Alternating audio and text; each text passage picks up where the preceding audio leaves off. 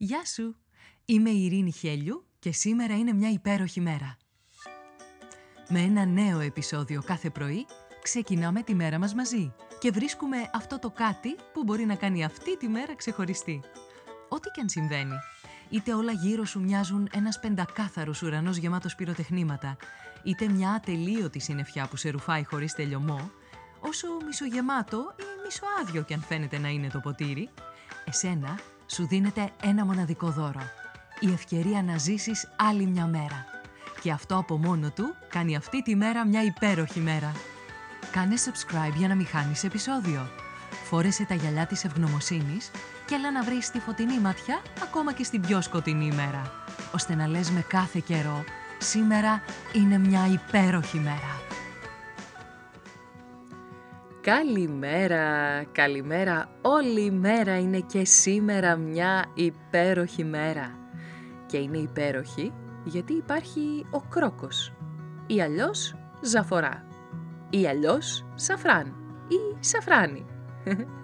Ο κρόκος είναι ένα ανθοφόρο φυτό που ανήκει στην οικογένεια των ηριδοειδών. Το ίδιο το φυτό δεν παράγει σπόρους, είναι στήρο και ο τρόπος για να αναπαραχθεί είναι μέσω της διάσπασης και σποράς των κορμών του. Ο ένας κορμός παράγει νέους κορμούς και αυτοί μπορούν να δώσουν νέα φυτά όταν φυτευτούν. Το πρώτο που σου χαρίζει το φυτό κρόκος είναι τα όμορφα λουλούδια του, σε διάφορα χρώματα που μπορούν να χρησιμοποιηθούν για να ομορφύνεις τον κήπο σου, τοπία, αλλά και διάφορους εσωτερικούς χώρους. Συχνά τα χρησιμοποιείς στην κυπουρική ως καλοπιστικά φυτά. Πέρα από αυτό όμως, έχει και φαρμακευτικές ιδιότητες. Ορισμένα είδη κρόκου, όπως ο κρόκος σάτιβους, αν το προφέρω σωστά, χρησιμοποιείται στην παραδοσιακή ιατρική για τη θεραπεία σου, για διάφορες παθήσεις όπως κατάθλιψη, άγχος, φλεγμονή, ακόμη και για τον καρκίνο. Ενώ οι αρχαίοι Έλληνες έκαναν χρήση του για τις φαρμακευτικές του ιδιότητες καθώς το χρησιμοποιούσαν για να καταπολεμήσουν την αϊπνία και τα δυσάρεστα αποτελέσματα της μέθης από το κρασί οι πονηρούλιδες. Α, και ως αφροδισιακό παρακαλώ. Το δραστικό συστατικό του κρόκου σάτιβους, το σαφράν, χρησιμοποιείται ως μπαχαρικό στη μαγειρική, προσδίδοντας αυτό το ιδιαίτερο άρωμα και την απαλή γεύση που δίνει αυτή τη χαρακτηριστική νότα όπου και αν μπει. Για παράδειγμα στο πιλάφι ή τώρα δεν ξέρω αν έχεις δοκιμάσει το ιρανικό ρύζι που στο τέλος ξεροψύνεται στον πάτο της κατσαρόλας. Αυτό το έχεις φάει; Α, λουκούμι. Αμ τα γλυκά, ενώ υπάρχει και κρασί με σαφράν παρακαλώ.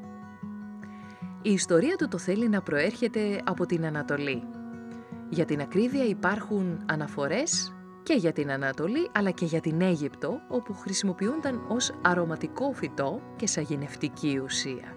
Ως αρωματική αλλά και χρωστική ουσία μπορείς να το βρεις και στη Μινοϊκή Κρήτη. Υπάρχουν τοιχογραφίες που αναπαριστούν το λουλουδάκι. Α, μπορεί να έχεις δει την τοιχογραφία με τις κροκοσιλέκτριες στο Αρχαιολογικό Μουσείο. Διαδεδομένη ήταν η χρήση του και σε ναούς και σε ιερά μέρη ως αρωματική ουσία επίσης. Ο κρόκος όμως δεν είναι μόνο φρουφρού και αρώματα, έχει και διατροφική αξία. Ορισμένα μέρη του φυτού είναι βρόσιμα και αποτελούν πηγή διατροφής. Οι βολβοί του περιέχουν υδατάνθρακες, λίπη και πρωτεΐνες, καθώς και βιταμίνες και μέταλλα.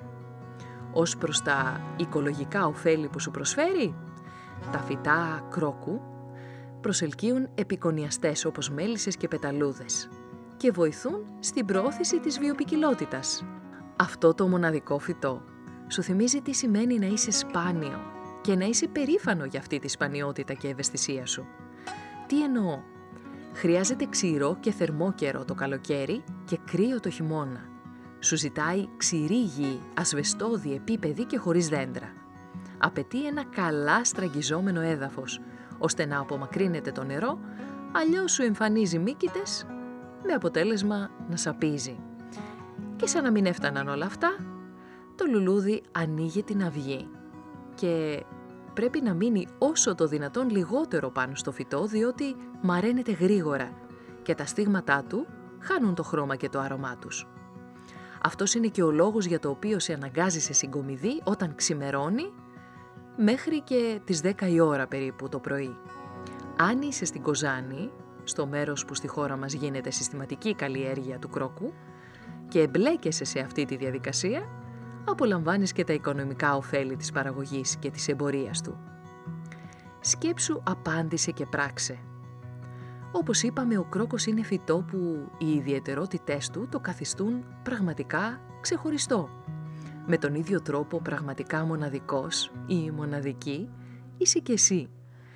Υπάρχουν χαρακτηριστικά σου που σε ξεχωρίζουν από τον υπόλοιπο κόσμο.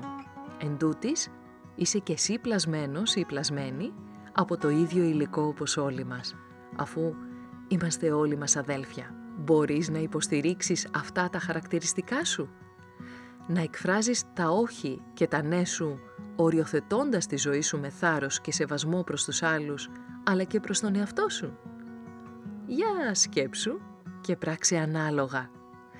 Κάνε το σήμερα, που είναι μια υπέροχη μέρα.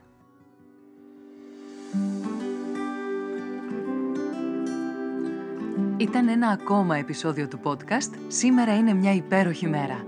Στο τέλος του επεισοδίου υπήρχε ένα ερώτημα για σένα. Απάντησέ το, μπες στη δράση και χτίσε μια ομορφότερη μέρα για σένα και τους γύρω σου. Αν νομίζεις πως υπάρχει κάποιος που μπορεί να υποφεληθεί από το podcast, κοινοποίησέ του το επεισόδιο.